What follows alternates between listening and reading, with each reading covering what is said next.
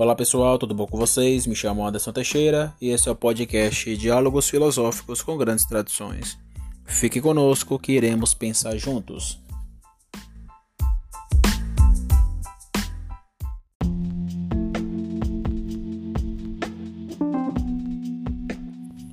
Bom pessoal, deixarei aí na descrição o meu Pix. Se alguém querer fazer alguma doação, é de muita valia e gratidão. Quero também agradecer a todos que tiraram um pouquinho do seu tempo para escutar os podcasts e também fizeram doações. Muito obrigado. Então vamos para o próximo episódio sobre a filosofia atomista do Regis Oliveira.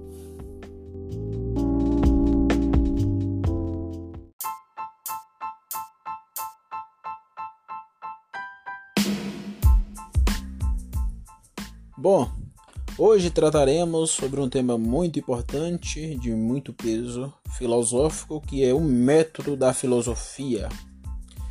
Estamos tratando aí sobre a introdução geral da filosofia do Régis Oliveira. Então, dentro dessa introdução geral, já tratamos sobre a natureza da filosofia, a partir do pensamento jolivetiano. Tratamos também da objetualidade ou objeto da filosofia, e agora vamos entrar na segunda, ou melhor, na terceira questão, que é a questão da metodologia filosófica, ou como diz o Regis, do método filosófico. Então, a grande pergunta agora para fazermos é justamente essa: o que é o método filosófico a partir do pensamento tomista desse grande escolástico aí contemporâneo, né, que é o Regis Oliveira? Bom, o Regis Oliveira, no seu livro Curso de Filosofia, ele diz uma questão muito interessante para nós, que é justamente a problemática da verdade. Isto é, o que é a verdade? A verdade existe? Se ela existe, a verdade está no sujeito ou no objeto? A verdade é uma construção da autonomia humana? Ou a verdade se autoimpõe dentro da autonomia humana? O homem que possui autonomia constrói verdades ou essa verdade vem de fora? Essas são questões que a filosofia sempre levantou na história do pensamento filosófico. Porém, na entrada da modernidade, no, no velho dualismo de substância, o homem moderno passou a distinguir justamente a ideia de corpo-alma, ou modernamente corpo-mente, corpo-consciência. Por que fizeram isso? Porque o motivo base, ou a cosmovisão modernista, está amparada no lema protagorasiano. Que lema, Anderson? É a construção antropológica divinizadora, dentro de um reducionismo, claro, de colocar a si mesmo como o centro de todas as coisas.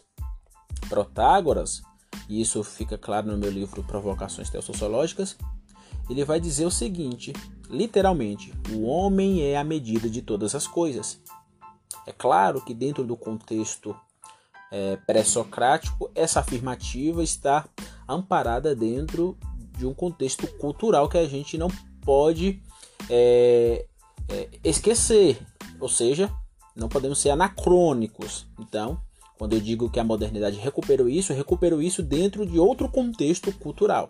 Mas o lema em si é muito forte. O homem é a medida de todas as coisas. Então, quando a modernidade separa dentro do dualismo de substância corpo, alma, corpo, consciência, ele acaba colocando a si mesmo como centro dentro dessa dualidade. Então, eu sou o Senhor subjetivamente, consciente, almático. Eu sou o Senhor sobre a realidade.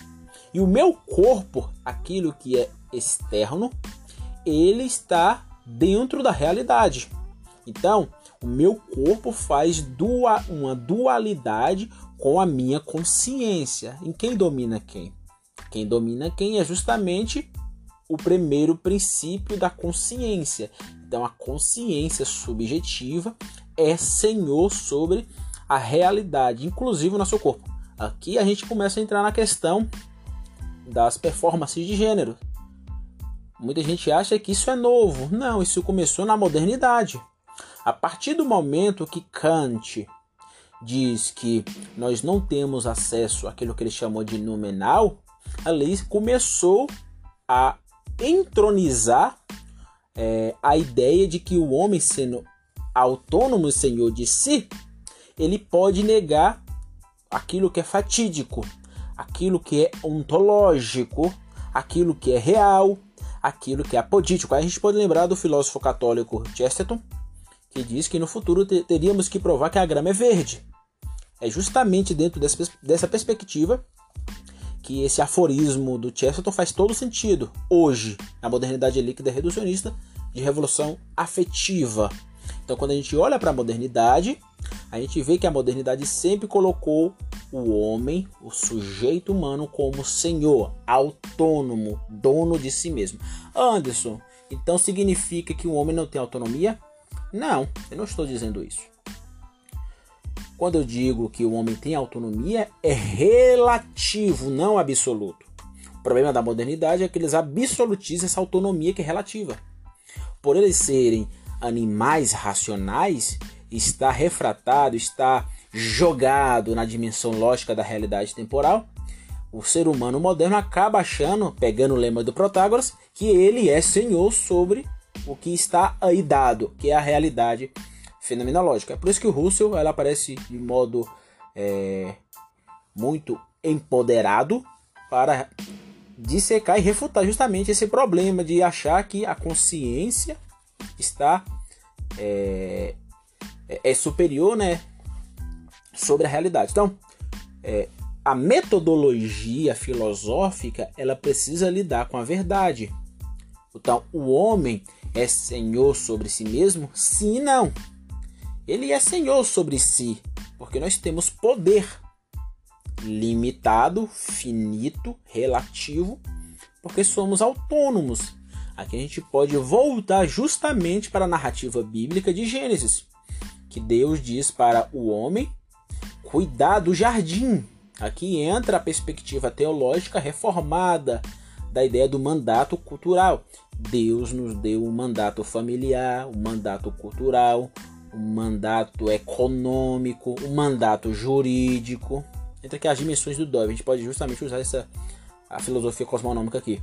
Então, entre os mandatos, mas poderíamos resumir tudo no mandato cultural, porque justamente é da dimensão histórica que surge dentro da, das antecipações, né? Surge as outras dimensões. É claro que a gente não pode cair no historicismo. Por isso que é muito fácil cair no historicismo. Porque a partir da dimensão histórica surgem as antecipações dos outros aspectos da realidade. Então é muito fácil a pessoa, o indivíduo da modernidade cair no historicismo. Mas nós não fazemos isso. A dimensão cultural é relativa, não é absoluta. A história não é senhor sobre a realidade. A história não vai salvar ninguém, não vai condenar ninguém. A história não é Deus, não é absoluto, é relativo, é finito, é criatural. Então, quando a gente olha para a metodologia filosófica, essa problemática entra né, em nossa mente. O que é a verdade? Olha o que Regis Oliveira vai dizer. O método depende do objeto formal. Chamamos método o conjunto de processos a empregar para chegar ao conhecimento ou à demonstração da verdade. Então, a filosofia ela precisa lidar com método e as ciências particulares precisa ter método, por quê? Porque ela está atrás da verdade. Ela está atrás da verdade. Aqui agora entra o embate com a contemporaneidade, porque o pensamento contemporâneo, em especial o pensamento francês pós-estruturalista, vai dizer, em especial Michel Foucault, vai dizer que a verdade não existe. Que a verdade é uma construção histórica. Ou uma construção social. Quando ele diz que é a construção social, por exemplo, Judith Butler vai dizer que a sexualidade do indivíduo é uma construção social. Ela está sendo historicista. Porque é a partir da dimensão histórica que existem as antecipações dentro da realidade temporal, né? As antecipações. E uma das antecipações que vai existir na realidade temporal, que dança aí, né, a dimensão social histórica, é justamente a dimensão social. Então a dimensão social é a dimensão importantíssima para a realidade. A gente vive em sociedade. Doyle ele não lidou muito bem com o aspecto social. É, no meu livro eu falo sobre isso. Acredito que a sociologia ela tem uma importância muito grande e ele falou sobre o aspecto social, não deu tanta qualidade, se é que podemos usar isso, so, lidar com aquilo que é social, lidar com aquilo que é, problematiza as questões da sociedade em sua moda, por exemplo, e essas questões são bem supérfluas. Acredito. Acredito que a dimensão social é muito mais rica. Mas Doyle é um filósofo, né? então a gente é, não leva em consideração. O filósofo quer olhar a realidade ontológica de modo geral. Ele não está fazendo ciência particular, apesar do Dove ser um jurista, né? então lidar com a área do direito. Mas a gente é, consegue entender. O filósofo ele não é, lida com particulares, mas sempre com a totalidade da realidade. Então, quando a gente olha para a realidade, a dimensão social, a gente vê Judith Butler dizendo isso. Dizendo o que, Anderson? Que a sexualidade é uma construção social. Ou seja, não tem impacto a dimensão biótica, que é uma lei. Então, isso que está debaixo das suas pernas, seu pênis, sua vagina, não importa. O que importa é o quê? O que importa é o subjetivo. E o subjetivo está onde? O subjetivo está na sociedade. Então, o homem é autônomo, livre, senhor de si mesmo, e a sociedade o molda. Então, tu vê é, que é, o que Judith Butler faz, por exemplo, ela adere o motivo base natureza e liberdade e cai no politeísmo desgraçado, um politeísmo de fato, porque ou se adora um que é um, um Deus que é relativo, por exemplo, Kant é, entronizou a razão e acabou transformando a razão na sua divindade. Porém, Michel Foucault teve a mesma cosmovisão de Kant, natureza e liberdade, porém entronizou a dimensão sensitiva, historicista. Por isso que o pensamento iluminista tem um período pós a revolução, ou melhor, pós a Segunda Guerra Mundial, é, o pensamento autonomista iluminista sai da racionalidade, eu falei isso no último podcast, sai da racionalidade e entra no sensitivismo, no romantismo, onde Kant, é, é, Nietzsche é muito forte, o romantismo do século XIX é muito forte. É tanto que o Kant criticou, ou melhor, o Nietzsche criticou o Kant. Então, quando a gente observa isso, a gente vê a cosmovisão é a mesma, mas os deuses são diferentes. E se você ouviu o podcast eu falando sobre as cosmovisões de Mário Ferreira dos Santos e Dove, você entendeu o que é isso. Existe o coração, existe a cosmovisão, e essa cosmovisão tem. Só é cosmovisão porque ele construiu um Deus. Então, o Deus que esse indivíduo adora molda o seu modo de olhar a realidade ou o cosmo totalizante, né? Então existe uma escadinha, como eu tinha dito, né? Coração, divindade, cosmovisão. E a cosmovisão guia a filosofia do indivíduo e a filosofia pode guiar as ciências particulares. Então, para lidar com uma escadinha aí supratemporal e temporal. Supratemporalmente, coração. Coração religioso adora uma divindade. Essa divindade pode ser transcendental ou imanentizada, como a gente está tratando da modernidade, é imanentizada. Essa divindade imanentizada vai dar base para a cosmovisão do indivíduo. Esse indivíduo tem uma cosmovisão e se ele fazer filosofia e ciência, essa cosmovisão vai guiar esse fazer científico particular ou o fazer filosofia totalizante. Então é isso, é bem claro, bem objetivo. Então a busca pela verdade ela é importante porque o pensamento atual nas ciências humanas, por exemplo, eles negam a verdade. Mas a realidade ontológica está aí. A realidade mostra que existe verdade. Só é você olhar para a realidade dentro das suas dimensões legislativas. Como assim, Anderson? Lei. Observe, se você subir em um. Vou usar aqui um exemplo ordinário. Se você subir em um apartamento, no último andar, e você olhar para baixo e você se jogar, que, que vai acontecer? Você vai morrer. Você vai morrer. É muito difícil você sobreviver. Por quê? Porque você está ferindo uma lei que é a lei da gravidade. Ah, não, eu sou autônomo, eu quero voar. Não, você não vai conseguir voar. Ah, não, eu quero voar porque é, eu sou o senhor de mim mesmo. É por isso que não existe livre-arbítrio. Porque livre-arbítrio dá a conotação de que o homem é autônomo e senhor sobre si mesmo. Quando eu quero refutar, porque eu quero estar certo, né? É, é, é fato. Quando eu quero refutar dentro da perspectiva teológica o livre-arbítrio, eu não vou para questões teológicas bíblicas, eu vou para questão filosófica. Eu vou para questão ontológica. E esse exemplo ordinário que eu estou dando é bem é, é fatídico. Então, quando você se joga lá, você está ferindo a lei da física. Ferindo essa lei da física, você vai morrer. Mas eu quero voar, você não vai voar. Ah, eu quero ter asas, não vai ter asas. Não vai ter. Ah, você pode criar algum artefato modelado, aquilo que eu chamo de serente modelado, e poder voar, como a gente já pode observar aí. Um paraquedas, por exemplo. Né? Mas sem a criação, mas lidando apenas com aquilo que é ontológico, com aquilo que é fatídico na realidade em si, com aquilo que não é um serente modelado, a gente observa justamente que o homem não é senhor sobre si mesmo. E eu não estou precisando usar a Bíblia, a religião, como discípulo do Dói, eu estou fazendo uma crítica transcendental. Não precisa. É ontológico. Então, como você destrói o pensamento é, pós-estruturalista francês? Destrói justamente mostrando que a realidade possui leis normativas. Leis, as normas culturais podem ser quebradas. É isso que o pensamento francês faz. Elas podem porque é normas, mas as leis não. Você não pode destruir a lei. Igual eu falei, se você se jogar de um apartamento do último andar, você vai.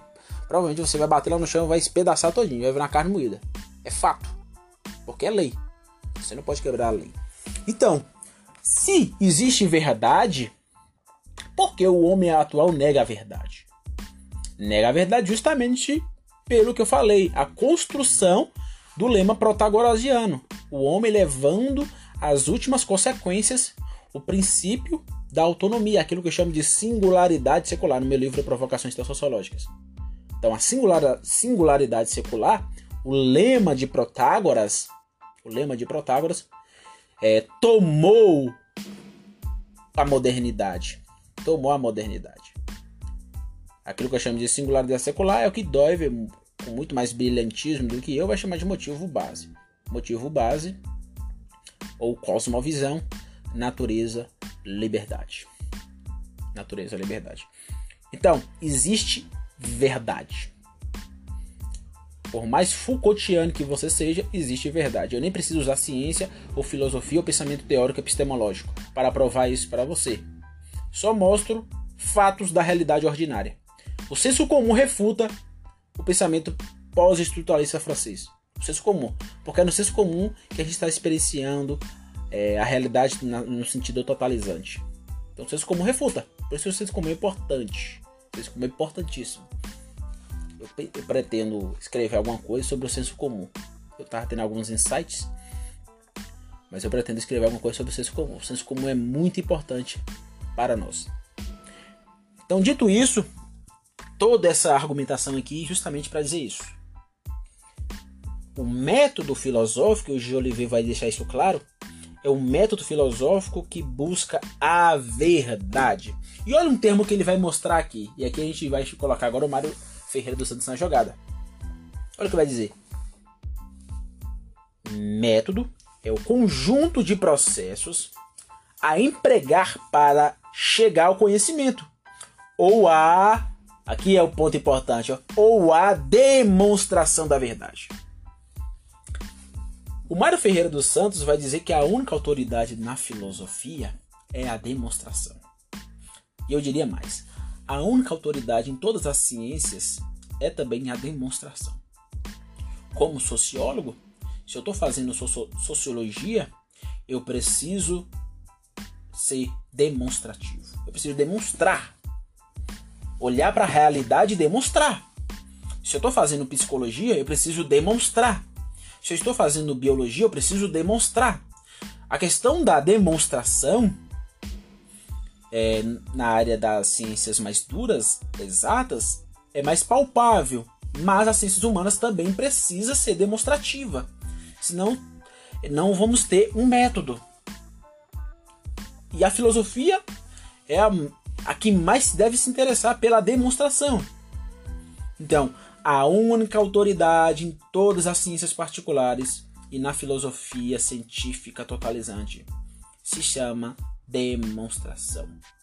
Mas Anderson, o cara é de esquerda, ele demonstrou? Fato. Mas Anderson, o cara de direita, ele demonstrou? Fato. Mas Anderson, ele é ateu, demonstrou? Fato. Mas Anderson, ele é protestante, demonstrou? Fato. Mas Anderson, ele é católico romano, demonstrou? Fato. Fato. Fato. Fato é apodítico, a realidade está expressando, ah, o cara votou em Bolsonaro, ah, o cara votou em Lula, ah, o cara é petista, o cara é olavista, o cara é nazista. Demonstrou? Porque se ele está demonstrando, é uma, é uma verdade da realidade, não é a verdade dele. Ele pode ser um louco, lunático, fascista, nazista. Pode ser o caralho a quatro. A questão não é ele, a questão é se o que ele falou reverbera na realidade. Se reverbera na realidade, foda-se o que ele seja. Ele é nazista, ele é petista, ele é bolsonarista, foda-se. Se ele demonstrou, tá demonstrado, a gente deve aceitar. Por quê? Porque é a verdade da realidade ontológica. Aí o cara me vê é, concordando com Olavo de Carvalho. Depois me vê concordando com Michel Foucault. Depois me vê concordando com Roger Scruto. Aí fica doido. Aqui, deixar claro. Essa questão é demonstração. Demonstrou, tô um pouco lixando para que você vota. Você pode ser um lunático doido, fanático por político, pode ser um esquizofrênico. A questão é, você está demonstrando o que você está dizendo? Isso tem validez ontológica? Porque a única autoridade é a demonstração. É fato, é verídico. Então é isso. Então, antes que alguém saia dizendo, a Anderson tá concordando com fulano e com ciclano. Porque já, já vieram no particular dizer isso. Eu tô pouco me lixando, novamente, estou pouco me lixando. Eu tenho minhas opiniões políticas, tenho. Tenho minhas opiniões políticas. Mas não coloco minha opinião política acima da demonstração. Mesmo se o, o, o indivíduo que está demonstrando seja tenha um, tenha um posicionamento diferente do meu, politicamente, você está demonstrando, eu devo, eu devo concordar. Isso é simples. É simples. Só aqui, como a gente vive na revolução afetiva, o homem sensitivo invadiu a política também. Por isso que você vê aí gente que não consegue é, conversar com quem vota em Lula Bolsonaro. Eu tô nem aí se você vota em Lula Bolsonaro. Eu tenho amigos, tanto bolsonarista quanto Lula petista. Se ele dizer a verdade, eu concordo com ele. Se não dizer, eu não concordo. Demonstrou? É demonstrável? Então tá valendo. Só não concordo em reduzir tudo a política e a questão econômica. Porque hoje é isso. Tu fala uma coisa, o cara já pergunta, tu é de direita ou de esquerda? Ah, vai cagar, né? Vai cagar. Então, voltando aqui para a questão, a verdade é verdade dentro da demonstração. Olha o que o Regis ele vai continuar dizendo. O método de uma ciência depende do objeto, mesmo dessa ciência. É a relação fenomenológica. Quando o cara vai fazer ciência, eu falei isso no, no último episódio sobre o meu livro, que justamente o pensamento teórico epistemológico, a primeira coisa que ele deve prestar atenção, isso está na década dialética do Mário Ferreira dos Santos, é na relação sujeito-objeto, que é um campo da década dialética do Mário Ferreira. É relação sujeito-objeto. Sujeito pensante, sujeito que logicamente racionaliza aquilo que é ontológico. Então a relação fenomenológica e o objeto é a primeira coisa que aparece. Por quê? Porque o método de uma ciência, como diz o de Oliveira, depende da objetalização racional, lógica, dentro daquilo que eu vou chamar no meu livro Filosofia Quadrante de reação autonomativa. O que é isso, Anderson? Reação autonomativa. A autonomativa ou autonomação é o neologismo que vem de autônomo. Lembra que eu falei para vocês? Não nega a autonomia humana. Não sou antimoderno. Não sou antimoderno. Então, não negando a autonomia humana, eu digo que o homem tem uma autonomia, mas é uma autonomia relativa. E essa autonomia objetaliza. Pode, dentro de uma reação, primeiro ele tem que se submeter à realidade ontológica. Isso é importante. Se você quer demonstrar alguma coisa cientificamente ou filosoficamente, você deve se submeter à realidade ontológica. Você submetendo, você pode reagir e racionalizar.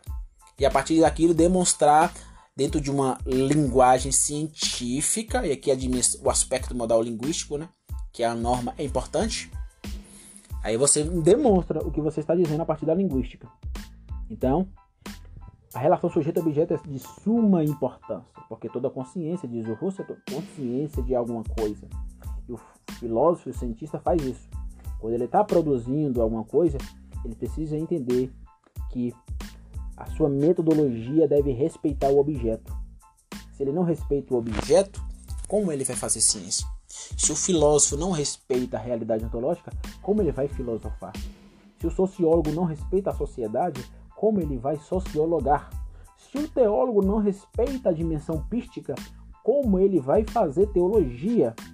Então, você pode ter uma, um pensamento até iluminista na teologia, mas você deve respeitar o seu objeto de estudo. Por exemplo, você é um teólogo que tem uma perspectiva iluminista de pensar teologia, que é chamado hoje de teologia liberal de modo pejorativo. Eu não gosto dessa nomenclatura, mas vamos chamar aqui teologia liberal. Você pode ter um pensamento liberal, mas se você não respeitar o seu objeto de estudo, por exemplo, a Bíblia, a religião que você estuda, como é que você vai fazer uma exegese? Você tem que respeitar as regras, as metodologias para chegar em uma conclusão. Então, a relação sujeito-objeto é de suma importância para a ciência entendendo a filosofia também como ciência, porque eu acredito que a filosofia também é uma ciência. Eu acredito nisso. A maioria dos cientistas particulares, em especial da área de da área da, das ciências mais duras, né? Acreditam que não. Se você pegar um, um físico, dizer que a filosofia é uma ciência, eles ficam loucos. Se pegar um cara que é fã do Steve Hawking, vou ficar louco. O, o, o mesmo Steve Hawking diz que a filosofia morreu, reduzindo toda dentro do campo teórico, né? a questão física. Ah, isso é uma é um grande foi um grande físico Steve Hawking foi um grande físico trouxe grande contribuição para o pensamento científico porém em questões filosóficas deixou muito a desejar tá errado Steve Hawking quando ele diz que a filosofia morreu tá errado porque até para dizer isso ele precisou da filosofia ele precisou de um pensamento filosófico posterior. Lembra novamente, voltando aqui? Coração. Esse coração tem uma divindade, essa divindade constrói uma cosmovisão. E essa cosmovisão guia a filosofia, a filosofia paira sobre a ciência particular. Então, por trás de toda ciência, mesmo que você discorde, mas por trás de toda ciência tem uma filosofia por trás. Tem uma cosmovisão, e essa cosmovisão guia a filosofia, e essa filosofia pensada por alguém guia as suas conclusões científicas. Exemplo, eu sou cristão, adoro Jesus. O motivo base ou a cosmovisão por eu adorar Jesus é justamente criação, queda e redenção. A criação, queda e redenção é o motivo base da filosofia cristã. A filosofia cristã é o que eu acredito, logo as conclusões sociológicas que eu vou chegar vai partir justamente desse pensamento filosófico. Então, novamente a escadinha, né? Então, não existe neutralidade, é por isso que Dove é muito importante. Não existe neutralidade no campo científico. Continuando. O Régio Oliveira vai dizer: Não se emprega no estudo dos seres vivos os mesmos processos que no estudo dos seres inorgânicos. A química procede diversamente da física. Dessa forma, é da definição do objeto da filosofia que nós devemos deduzir o método que lhe convém. Aqui é a distinção clara. qual é a diferença da filosofia para ciências particulares. Aqui está sendo bem, bem doiverdiano. É muito interessante, porque eu tô todo tomista que eu vou ler, tomista rigoroso, que eu vou ler, tem uma concordância muito grande com o pensamento de Dói. a galera cheiferiana e reformada fala que não. Provavelmente não leu, né, os caras. Toda vez que eu vou ler, eu tô lendo Mário Ferreira dos Santos, tô lendo Rei de Oliveira, vou ler o São Tomás de Aquino, vou ler os grandes nomes do pensamento tomista. Toda vez que eu tô lendo o cara, tô dizendo que o cara tá dizendo a mesma coisa que Doiver falou. Então, como eu vou dizer que o pensamento tomista clássico, São Tomás Aquiniano, diverge do pensamento de Doiver? Se tem uma, uma semelhança muito grande. Então o que ele está dizendo aqui é o que Deve chama de ciências particulares. As ciências particulares, ela não olha para a realidade ontológica geral. As ciências particulares, ela, particulares, ela recorta determinado aspecto da realidade dentro de uma antítese. Tese, dimensão lógica, antítese, dimensão não lógica. Dentro dessa tese antítese surge a ciência. A síntese se dá justamente no centro do ser humano, que é o coração. O coração. Então, o que o Régio Oliveira está dizendo aqui é que se as ciências particulares têm uma metodologia ao objetalizar aquilo que desvela na sua consciência, ao objetalizar e ao ver aquilo que é objeto, ele observa um método e esse método é sempre particular de sua determinada ciência. Então, se você perguntar para o matemático, o matemático vai lidar com a metodologia científica da matemática. Se você perguntar para um físico, a mesma coisa. Perguntar para um biólogo, a mesma coisa. Perguntar para um psicólogo, a mesma coisa. Perguntar para um sociólogo, a mesma coisa. Perguntar para um teólogo, a mesma coisa. Cada ciência tem a sua metodologia. E a filosofia, Anderson? Qual é a metodologia da filosofia? Se as ciências particulares têm, a filosofia também tem. O que é mais interessante é que os cientistas particulares e a filosofia olham para a mesma realidade. Isso é muito interessante. É a mesma realidade. Porém, as ciências particulares, eles mordem, né? E o filósofo não, ele abraça a totalidade. É claro, como diz no último episódio sobre meu livro, é que o filósofo abraçar a realidade ontológica, ele não pode achar que descobriu a doutrina final e que ninguém vai descobrir mais nada. Não. A mesma coisa é as ciências particulares. As ciências particulares não pode dizer que descobriu a doutrina final dentro do seu esquema é, científico particular. Por exemplo, Karl Marx descobriu é, a dialética de Hegel e desenvolveu o historicismo dialético é a forma final de olhar a sociedade. Então, tá errado. Não é a forma final. Ele não pode discordar, porque se ele diz isso, ele se coloca no lugar de Deus. E, ao dizer isso, ele já está sendo é, altamente reducionista. Porque se filosoficamente existem várias dimensões ontológicas, e ele abraça apenas um aspecto, é, dentro da perspectiva analítica, apenas um aspecto analógico da realidade, significa que ele está conhecendo aquele aspecto e desconhecendo o todo. Novamente entra a década dialética do Mário Ferreira dos Santos. Dentro da razão e do intuir, que também é antinômico, é oposição, essa razão e intuição está no sujeito, esse sujeito que objetaliza, ao racionalizar e ao intuir, ou intuir, racionalizar, faz, fazemos isso sempre na ideia do focar, desfocar, que eu falo no meu livro. Que o Mário Ferreira dos Santos vai lidar com outro campo da década dialética, que é o conhecer desconhecer. Então, conhecer é crises, é separação, como diz o Mário Ferreira dos Santos.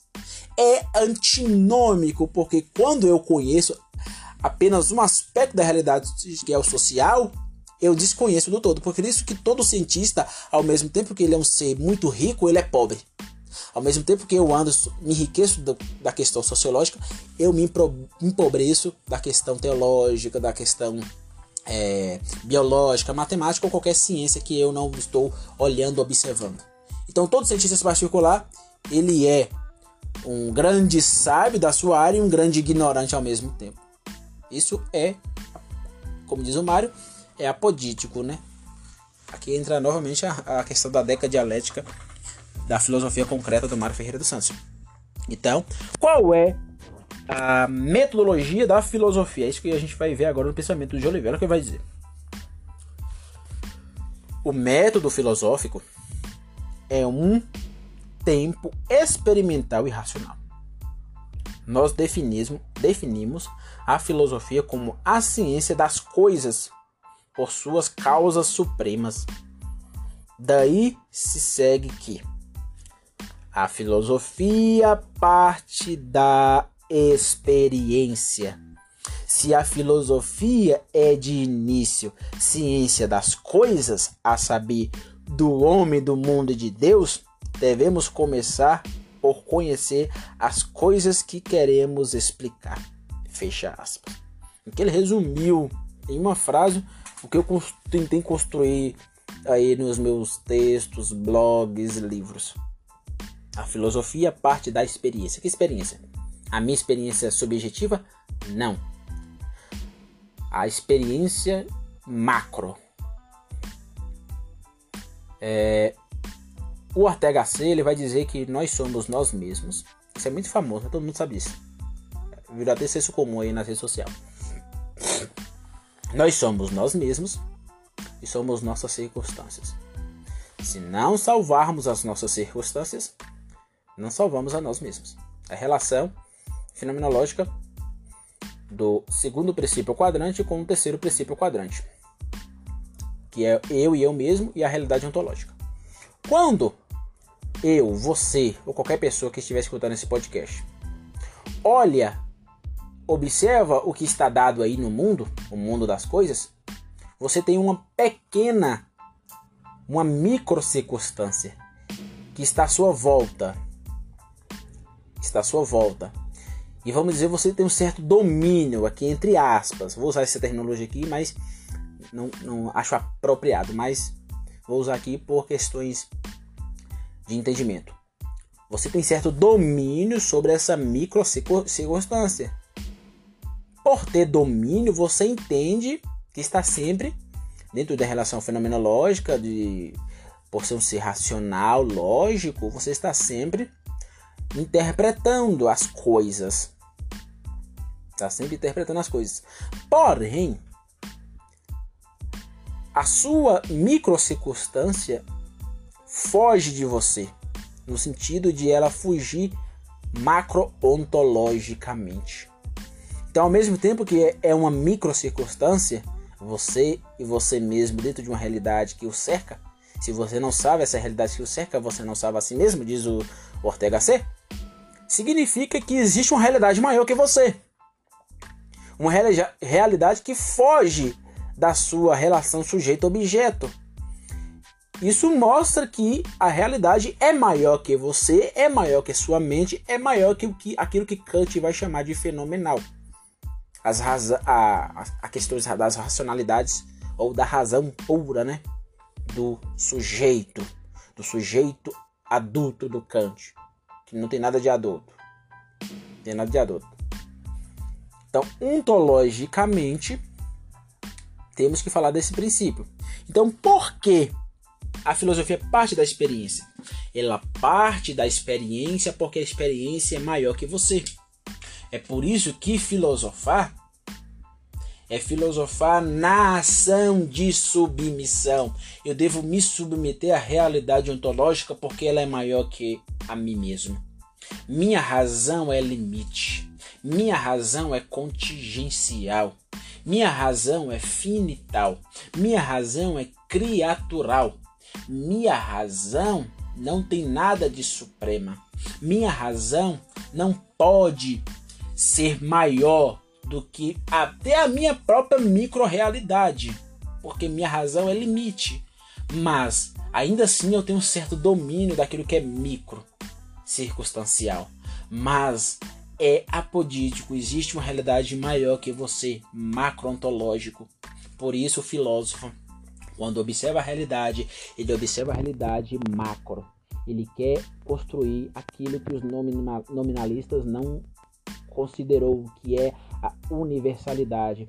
A universalidade da realidade ontológica foi o que os grandes filósofos do Ocidente buscaram, foram o que Aristóteles e Platão buscou, foi o que Agostinho de Hipona buscou, foi o que São Tomás de Aquino buscou, foi o que Edmund Russell buscou, foi o que Leibniz buscou, foi o que o Mário Ferreira dos Santos buscou, foi o que Régio Oliveira buscou, o Doiver buscou, todo grande filósofo quis ler a realidade macro-ontológica que escapa aquilo que é universal.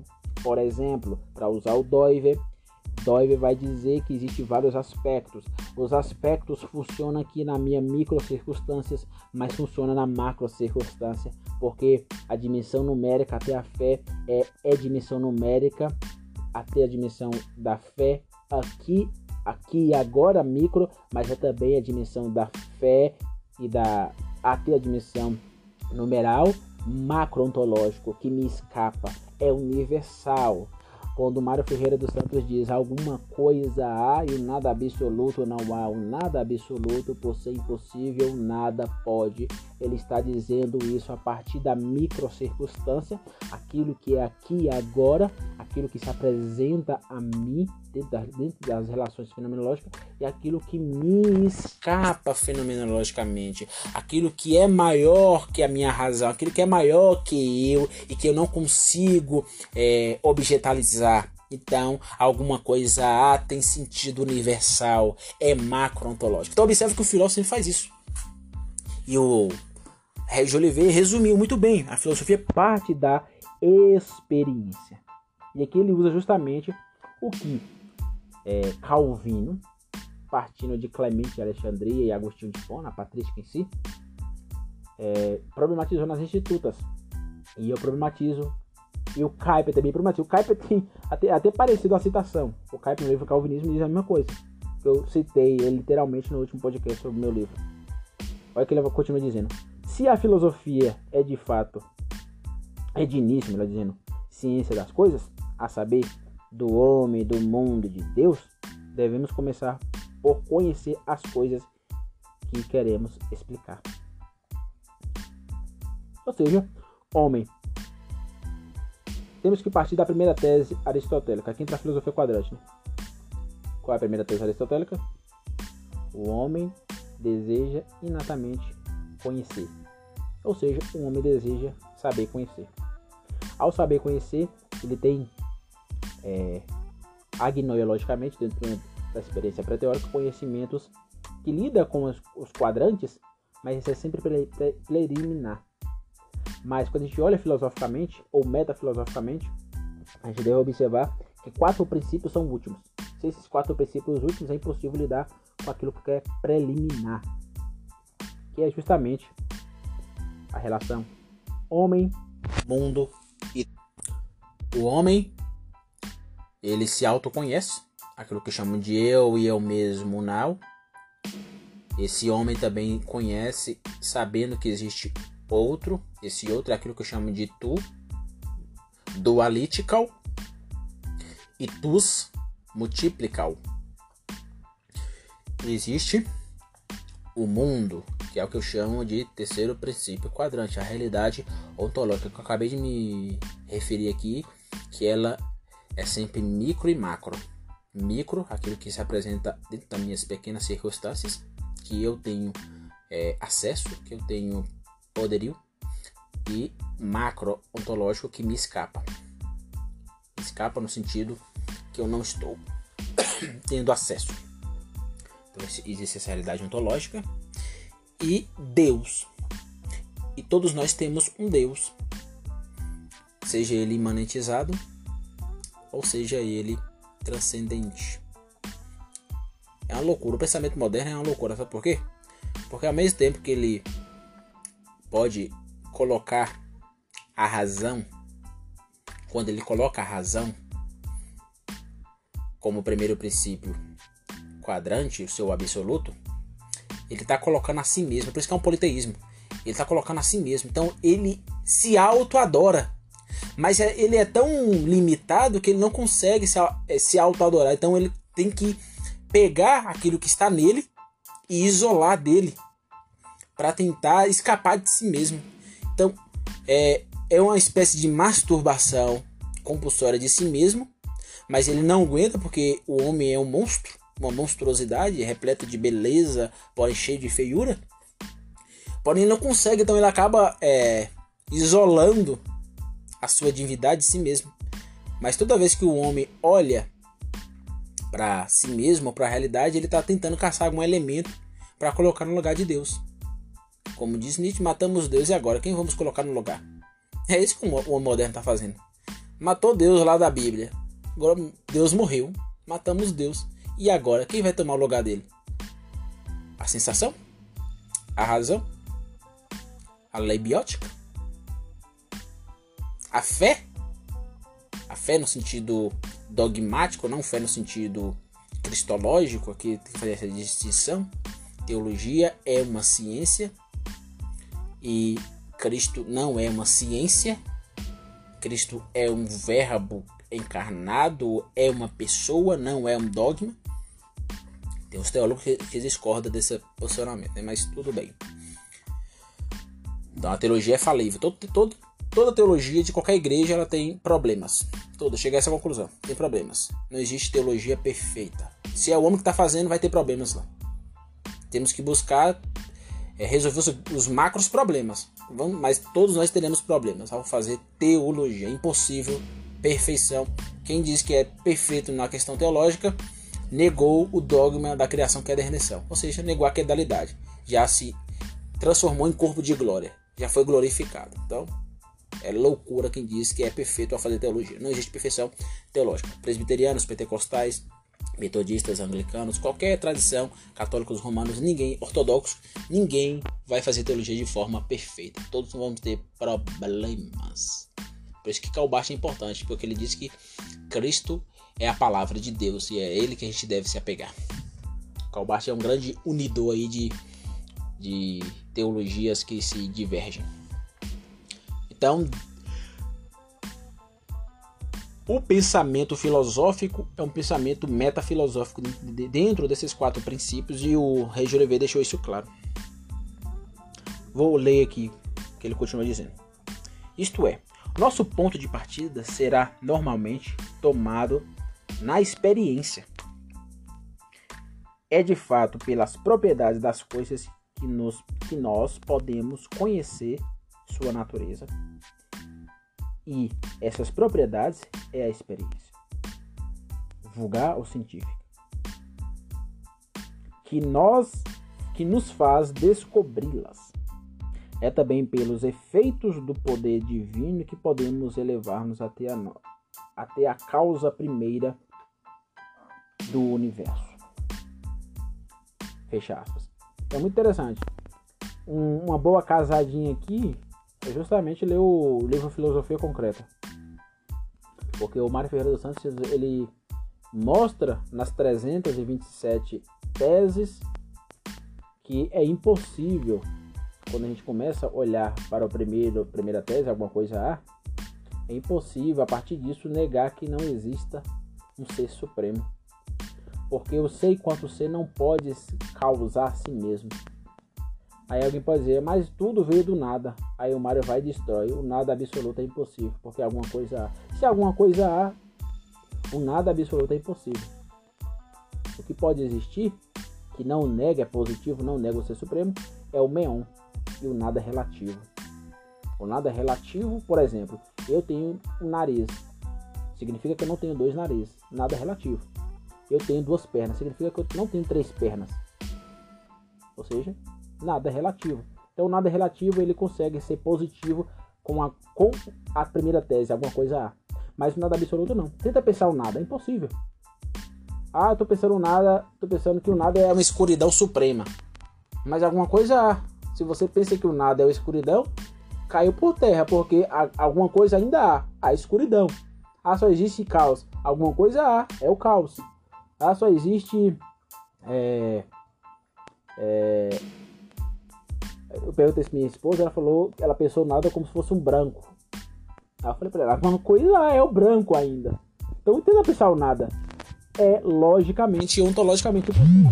Então o Mário é interessantíssimo para casar aqui com o Régio Oliveira, porque o Régio Oliveira chega à conclusão, como bom tomista que é, é impossível não analisarmos aquilo que move todas as coisas. Que é o famoso adágio do aristotélico e São Tomás Aquiniano. Quid quid movertum ab alio movertum. O que significa isso, Anderson? O que se move é movido por outro. E vamos chegar em um primeiro motor aristotélico. Então, a realidade ontológica é apodidicamente é, levada a um ser supremo. Ser supremo. E aqui não estou lidando com a aderir uma religião, não é isso. Não é isso. Eu escrevi um texto no blog Teologia com Compromisso falando justamente sobre isso. Mário Ferreira dos Santos e o ser absoluto Unto Trinitatis Simpliciter. Para Mário Ferreira Santos, o ser supremo é simples. Por que é simples? Porque ele está lidando com a questão filosófica ontológica. É possível falar do ser supremo dentro de uma complexibilidade? Sim, a partir da teologia, a partir do pensamento teológico. Deus é um ser supremo complexo a partir do pensamento teológico, mas do pensamento filosófico ele é simples. Por que é simples? Porque a realidade ontológica leva a um ser supremo. Então, é impossível ser ateu depois que você entende o que os tomistas estão dizendo. É impossível. Cheguei a essa conclusão, é impossível. E quando eu digo isso, não estou dizendo para você aderir ao protestantismo, catolicismo ou qualquer outra religião. Mas é um dado lógico-ontológico. E Mário faz isso muito bem. É, é tanto que quando, quando um grande cientista descobre, descobre esses argumentos, ele acaba de chegar à conclusão se existe um, um, um, ser supremo. Não sei se, tá na, se a religião de fulano e ciclano é, é verdadeira quando lida com esse ser, mas independente das religiões, independente das religiões, há um ser supremo que nos escapa. Então, para terminar, vou continuar lendo aqui. Assim, o método filosófico será será primeiramente experimental, no sentido de que o ponto de partida da filosofia é tomada na experiência. Foi o que a gente já falou, né? Continuando. A filosofia visa, pela razão, ao que está além da experiência. Mário Ferreira dos Santos aqui, ó. Mas, como a filosofia é, por seus fins, essencialmente metafísica, isto é, quer ir além da experiência sensível e chegar até as causas primeiras, deverá fazer apelo à razão. Porque estas causas primeiras o homem não as vê e não as toca com os seus sentidos. E não as pode então atingir, a não ser por uma faculdade superior aos sentidos. Eis porque o método filosófico é também um método racional. A filosofia usa apenas a razão natural. De outro lado, se a filosofia se serve da razão, é unicamente da razão natural. Nisto, ela se distingue absolutamente da teologia, que se apoia, como sobre seus primeiros princípios, nas verdades reveladas, enquanto a filosofia apela unicamente às luzes da razão.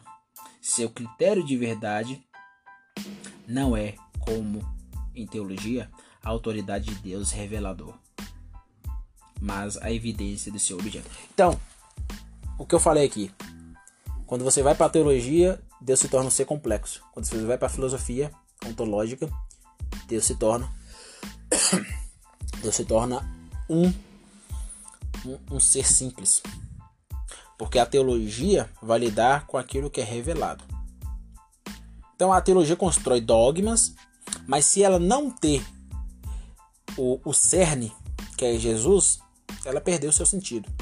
E Jesus é a suprema revelação. Jesus é a palavra. A Bíblia não é a palavra de Deus no sentido é, fundamental. A Bíblia é, é a palavra de Deus enquanto assumida como instrumento que revela a palavra de Deus primordial.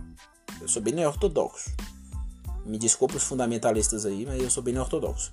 A Bíblia não é a palavra de Deus no sentido fundamental. Fundamento último é Jesus. E de onde eu tiro isso? Da Bíblia. Então eu não estou negando a Bíblia. Não estou dizendo que a Bíblia não é importante. A Bíblia é importante porque é o único documento que revela a obra do Cristo. Não revela a pessoa de Cristo no sentido totalizante. Porque isso é impossível. Mas revela a obra de Cristo. Ao revelar a obra de Cristo, essa obra age em nosso coração. Então a Bíblia é importante justamente por causa disso, porque ela é que dá a, o fundamento para mostrar quem é o ser supremo que é Jesus Cristo. Então por isso que a teologia lida com aquilo que é revelado em Cristo e sua obra e lida com, a, com e o pensamento filosófico lida com aquilo que é da perspectiva filosófica ontológica. Ontológica. Então isso é muito interessante. Aí aqui alguém vai dizer, ah, esse que o Levé é o motivo base natureza e graça, a cisão. Não é, não é. Para assumir aqui o, o motivo base do Mário Ferreira dos Santos, é o dualismo antinômico. É o dualismo antinômico. Há uma antinomia entre as verdades reveladas e, e aquilo que é da, da via da, da natureza? Há. Se você pega Jesus, sobrenatural, absoluto. Se você pega a realidade, natural. Então há uma cisão natural que não se nega. Que não se nega. É o dualismo antinômico. Não se nega. Na verdade, se completam. Mas você pode vê-las isoladamente. Isoladamente. O o Sproul explicou isso muito bem no seu livro sobre filosofia, quando ele falou do São Tomás de Aquino. Então, gente, esse foi o podcast sobre Regis Jolivet. Tratamos hoje sobre método da filosofia, como o Regis Jolivet via a metodologia filosófica. Próximo episódio vamos entrar no, na última é, na última questão introdutória do Regis, que é justamente Deixa eu dar uma lida aqui, que eu tô com o livro em mão, que é justamente a divisão da filosofia. Muito importante isso. Qual é a divisão da filosofia? Existe uma divisão da filosofia? Qual o princípio da divisão? Qual as diferenças tratadas da filosofia? Então, é, esse será o último episódio não o último episódio da série, mas o último episódio da introdução.